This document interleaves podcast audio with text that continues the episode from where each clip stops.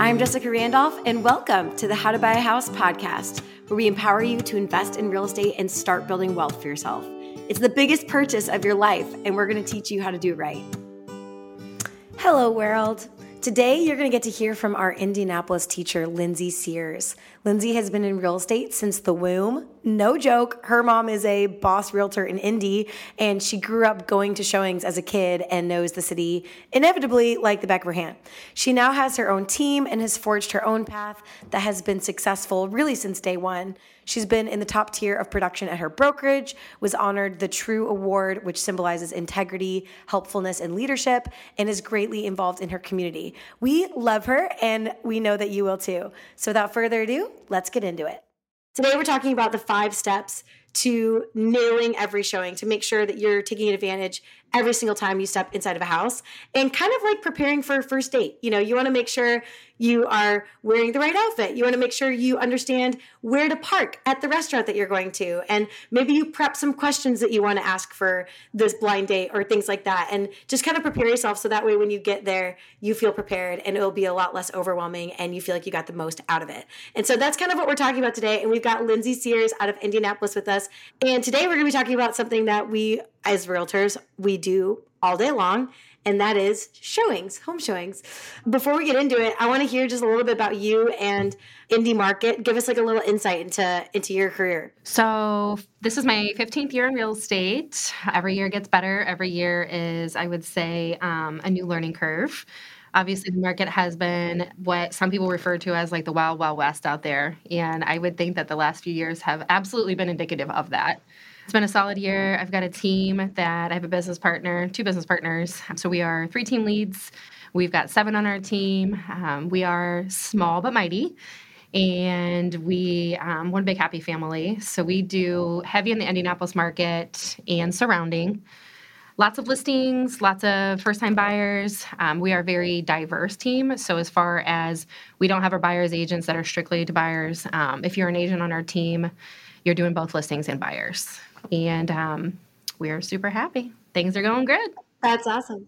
I love it. So if you're in Indy and you're listening to this, reach out to Lindsay and her team and go to one of her classes. So let's get into our topic, which is taking advantage of every single showing. And a lot of people listening to this, maybe you've never gone to a showing yet because you're still learning how to buy a house and how to get in the door of your first showing. But let's say you've already hired a realtor and you are ready to start falling in love with houses. First thing you need to do is go see a house and fall in love. And there are different things to look out for. And so we're going to give you kind of like 5 easy steps to make sure that you're taking advantage of every single showing, every time you go see a house. I would say before we go into telling you the 5 steps, the reason why it's important to kind of go in knowing what to look out for is because it can be a rat race, especially like you said, Lindsay, the wild, wild west of the market that it is right now. It can be a little hectic, especially if you're looking at 5 or 10 houses in any given day. You might forget at the end of the day, oh my gosh, what was that one that we liked? Or what was that address? And it can get confusing, but also you're buying the most expensive thing you've ever purchased. And it's important that you analyze the house from all different angles while you're there and while you're looking at it. So we're going to go into the 5 steps. Lindsay, what is the first step to taking advantage of every house showing? Here's the thing. There might be more than 5. There might be less than 5. I have summed it up as this is my top 5, and I feel like the most important things to kind of think about and approach when you are home shopping. Everyone always talks about number 1 being pre-approval. And I say that term, and I bring it up because I want everyone to understand what that actually means behind it.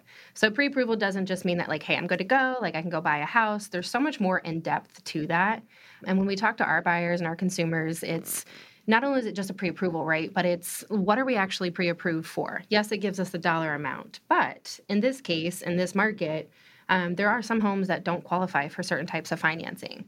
So at the end of the day, you know, you might have your hopes set on a particular home, and we don't want to necessarily go look at it if you're approved FHA, and let's say it's not FHA approvable or eligible. So that's definitely a factor that's super important with that pre-approval process.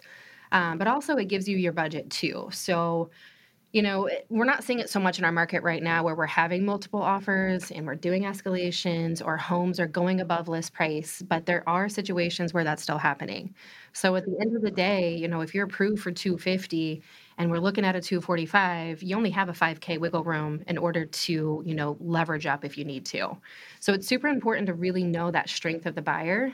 It positions the buyer to be in a way better stance walking in that door, knowing what your actual negotiation power is behind you. For sure. Yeah, I feel like that's super important on that pre-approval process, because it's not just like, hey, are you pre-approved? There's so much more to that. Definitely. And I think once you're pre-approved, obviously your realtor sets you up on a search online. So you're receiving listings from the MLS. We talk about that a lot. So you already have kind of a basis of like, okay, if I am pre-approved for 250, I've seen a lot of things on the market just virtually from my phone or from my laptop. I've seen other houses that are in my price range. And that way, when you walk through the house, you really can understand, oh, this is like one of the better things I've seen in the last 3 weeks or in the last 3 months on the market. Or you might be like, there are so many better houses I've seen come on, and we don't need to waste time inside this house because it smells like cigarettes or whatever. Yeah, I think knowing your pre-approval amount will help you kind of gauge how well that house is showing to you as a consumer. That's a great first step. Let's go to step number 2. Okay, step number 2, I think this is always a fun exercise for consumers to do. It's your needs analysis. Everyone has desires, wants, maybe like a dream home that they want. But what are your necessities? What are your must-haves? What are your non-negotiables? For sure. If I've got a couple, if it's a single person buying, go ahead and challenge them with doing this. What are your must-haves? What are your, I would love to have this, but it's not a deal breaker. I challenge the couples to do it separately. I like to see, you know, what partner number 1 has versus partner number 2. And then it allows us to kind of narrow down those must-haves. It avoids conflict in the future. It also allows us to kind of hyper-focus on what options would be good options for both parties that they could not necessarily settle on, but both be happy with. So I always challenge them with doing that prior to our first showing. Or if we get to our first showing and we see that we maybe have a little bit of back and forth, that's a great exercise to start doing. That is so smart, because especially if you get to a house and the significant other is falling in love, it's just like, oh, it's perfect for us. But maybe the other partner is so stuck on having a garage space for all of his woodworking or for their yoga studio or whatever. Like, they're only going to be hyper-focused on that one thing that they really want, but having that conversation early and making sure that both parties kind of understand what their individual needs are, so that when they look at the house, they're not just thinking of like, oh, do I love this? But like, is this the right fit for both of us? That's great. Definitely makes it a lot easier when you have a single buyer. If you're listening to this and you haven't listened to our podcast episode of Do I Need a Significant Other to Buy a House? Go back, listen to that episode, and then come back to me and Lindsay, because no, you don't need a significant other to buy a house. I wish I would have bought a house the second I turned 18, and I was definitely not married at 18 or even had a boyfriend, and I don't even know if I had my first kiss then, so we're not going to get into that. Maybe for another episode. But yeah, at 18, I wish I would have bought a house before I had my first kiss. No, just kidding. Probably TMI. I feel like that should be a podcast episode in itself right there. Yes. Well, I had braces all through high school, and I think that just set me back so bad from any boy wanting to kiss me. Let's be real. My dad was really great. I think that's why my dad kept my braces on for so long. Yeah, he definitely was dragging that process out. Smart man. Yeah, I don't know how we got to that, but you have really straight teeth. Did you have braces? Oh, thank you. I did, yes. I also had them. Well, I got them off in 8th grade, but yeah, I had them for about 2.5 years. You know what is so unfair is Invisalign now. Like, oh, you can have straight teeth without looking like a geek for 4 years? Yes. Cool. Yeah. Okay. Anyways, let's go back to, okay, so step number 2, create a needs analysis, figure out what your individual needs are and what your partner's needs are. And that is like physical items, right? Like, do I need a master on the main floor because it's hard for me to walk upstairs? Like, what are, you know, other things on the needs list would you say, Lindsay, to think about? You know, dogs. Do you have a pet? Do you need a yard?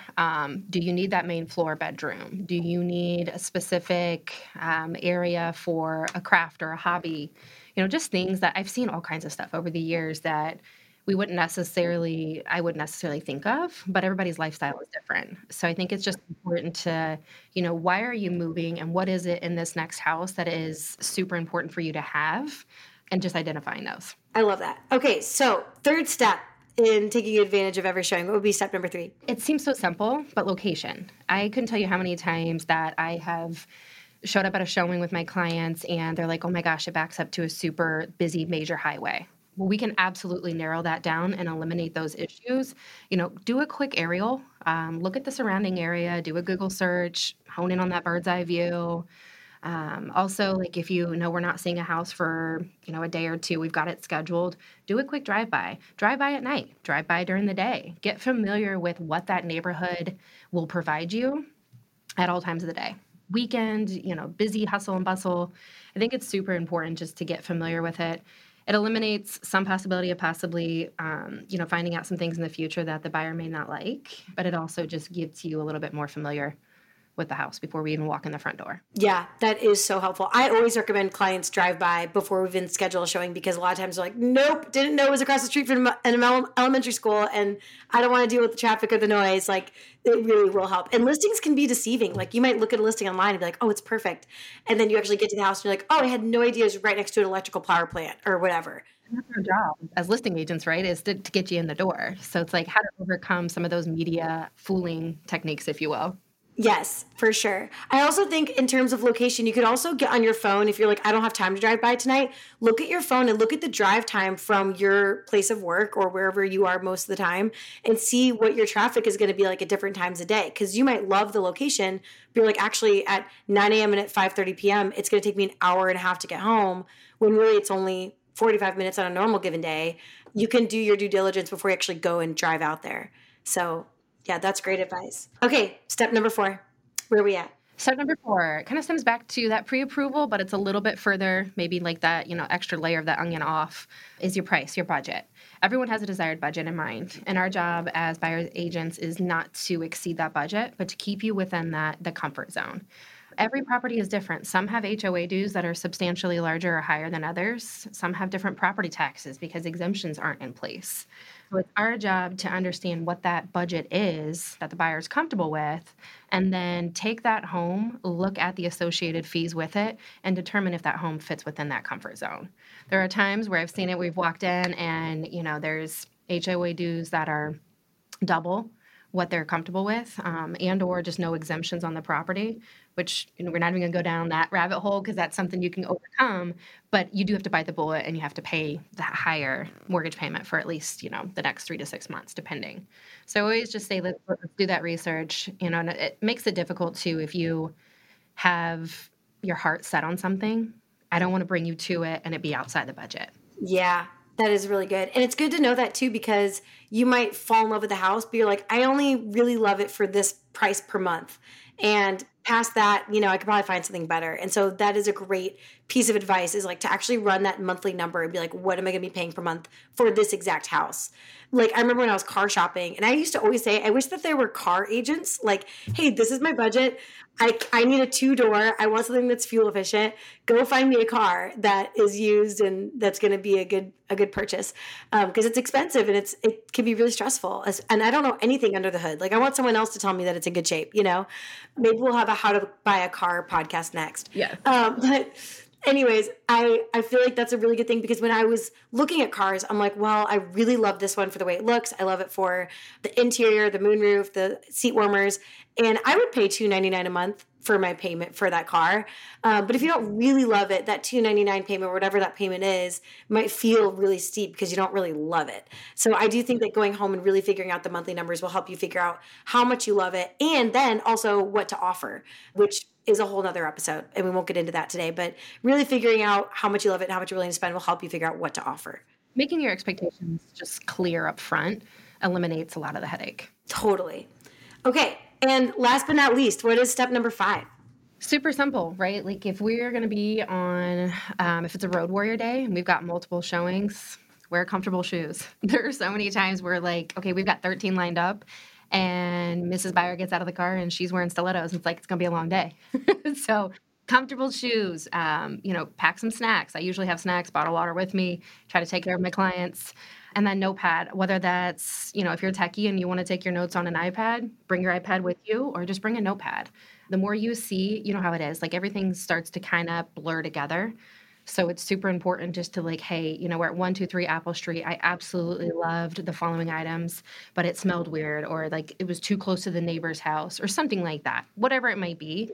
But it's super helpful and I can't tell you how many times my buyers go back and they're like, oh my God, Lindsay, thank you so much. Tonight I went back and I looked at my notes. We're going to go ahead and pass on the following 4, but we do like the 3 that we, positive starred. Mm-hmm. Yeah, and especially in this market where, I don't know if this is happening in Indy, but in Nashville, we have a lot of houses that are sitting on the market. And so we have a lot more showings. It used to be, I mean, a year ago, the second house got listed, you would go and see it. And so it was a lot of onesie, twosie showings. Like, I go see this one house on Thursday and then see another house Saturday. But because there are a lot of price drops happening in Nashville and a lot of houses sitting, it is a lot more like how it used to be, which is we're going to go see 5 or 6 houses today in one given afternoon. And something I really like to do that I just started doing when I do have like a few showings happening back to back is I'll send my clients on, I don't know if you know this, but on Google Maps, you can create like a tour. And so you can put all the addresses in, it'll create your route, and you can actually send that tour to your client so that way that when they're driving around and whether they follow you in their car or if they're in the car with you or if they plug in the GPS and go on their own because they might have to stop for gas or stop for a bathroom break, it's really helpful for them to see where they're driving to next because a lot of people are really bad at directions, you know, believe it or not. And they're like, wait, we just drove for 20 minutes. Where are we right now? And they have to like re-get their bearings. So usually when I get to the showing, I'm like, okay, we just drove over the river, through the woods, past grandma's house, and now we're in Germantown. And so here's where we just drove through. Because they're like, I feel like we just drove through a really sketchy area and we got here. And I'm like, well, that's because we came from a different location. This is where we are. And this is where, you know, you'll grocery shop and go on your runs and whatever. And I think it's helpful to send them that tour in Google Maps before they actually do the driving. Because when you're driving, you're making sure you're not getting in an accident. You're, you know, trying to get a lay of the land. It sometimes can be confusing. So I think laying it out in the map, showing them where they are, and that way they can really, again, understand step number, what was that, 3? Understand the location. It'll help them just get their bearings. So especially if they're new to town too, that helps a lot. Yeah, that's such a valid point. I don't ever like to, I think preparation is key. And there's going to be times where you do have to just kind of, hopefully our market will get back to that. Like you said, list, you got to run, you got to take a look. You kind of have to make a quick decision. Our market too here in Indy has slowed down just a little bit to where things are more than just one day on the market. You know, we're looking at 5+ days, but it gives you a little bit more thinking time. So might as well just be prepped and ready for it and know your commute for the day. Like, hey, this is where we're going. This is our route. And exactly that. It gives you a very solid idea of where you're at and where you don't want to be. Yeah. I feel like people that are listening to this might wonder, like, how many showings should I do with my realtor? Because I remember I've had a lot of clients where we do our buyer consultation. I understand their needs list. We go through the steps of how to buy a house, and they really understand. I get them as educated as possible, which is, again, why we have this podcast, but really to make sure that they are ready when we do find the right house to make an offer. But I have some people that are like, I shouldn't buy the first house I see, right? Or, you know, should I go see 100 houses before I make an offer? I feel like people are probably wondering, like, what's the gauge? Like, how many houses should I see before I make an offer? What do you think your answer would be to that, Lindsay? So I actually recently read this study that the average consumer sees 15 homes before they go under contract. I personally think that it's situational, but if you do your needs analysis, you outline your expectation, everyone is on the same page, it's not a rare incident where somebody does go into that first home and they fall in love, they write the offer, and you've seen one house and you're now buying it. If you're seeing 30 and 40 homes, it's either because you're getting outbid or maybe you're just not clear on your true understanding and your desires within a home. So that's where I really do say, let's go back to the drawing board. Let's truly figure out what it is that's wanting you to make this move and identify your must-haves. From that must-haves, then what I'm going to show you is going to be strictly underneath those categories. Yeah, so I think sometimes it happens on 1, sometimes it happens on 2 or 3, but it might take 30. Hopefully it doesn't, but you just never know. Yeah, especially if you are in a competitive price range, it might take 30 just because you are offering, but you just didn't get the house. And I think it's important to not get discouraged. Trust your realtor. Again, that's the beauty of hiring a realtor that you trust, is you could say, okay, they are telling me that, like, not to give up hope, we're going to find the right thing. And leaning on your realtor for your advice of, like, are we crazy? We've seen so many houses and we haven't gotten one yet. And they might be like, yeah, this is the market and it's tough. Or they might say, you guys are being way too picky and we need to expand our horizons and maybe look at stuff that, you know, is in different area or whatever. But yeah, I remember I had one client once that I ended up having to fire because I swear he just wanted to go look at houses, but he didn't want to actually buy a house. We probably looked at, I don't know, it sounds like a lot, but like 20 or 30 houses within a couple weeks. And I was like, I think you just like looking at houses. You know, like, maybe you should go get a real estate license if this is what you like to do. But, like, he wasn't offering on anything. And I think also understanding that your realtor is making a living and this is their job. And so really only looking at stuff that you're serious in. Absolutely. If you want to just go look at houses, go to open houses. That's what open houses are for. They're beautiful things. Yes. Go to open houses. That's what that's for. And if you're serious about making an offer, then schedule a showing with your agent. Lindsay, I'm going to wrap us up. Give us one piece of advice. We end all of our episodes like this, that you think is like your best piece of advice. And this can be real estate related or not. It could be personal. It could be something you've heard recently. But what's one piece of advice you want to give to our listener today? So I preach this to my children. I also live and die by this. It's stay true to who you are. And to my core, I know what, my values are. I know what my morals are. I know what my moral compass is. And I do business with people that are like-minded. I do business with people that respect that. And I truly believe at the end of the day, if you are your best version of yourself, you can't ever go wrong.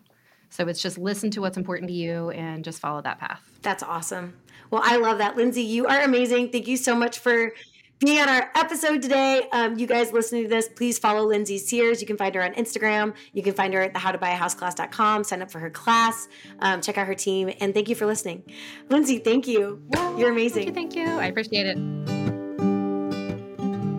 Stay tuned for more episodes from the How to Buy a House class. You can follow us on Instagram. We're at the How to Buy a House class. You can also email us. Yes, we still use email, and we would love to connect to you that way as well. You can reach us directly at hello@howtobuyahouseclass.com. And I also would love to connect with you. My Instagram handle is at JessLouRandolph. And we hope you have a fabulous day. Thanks for listening, and God bless you.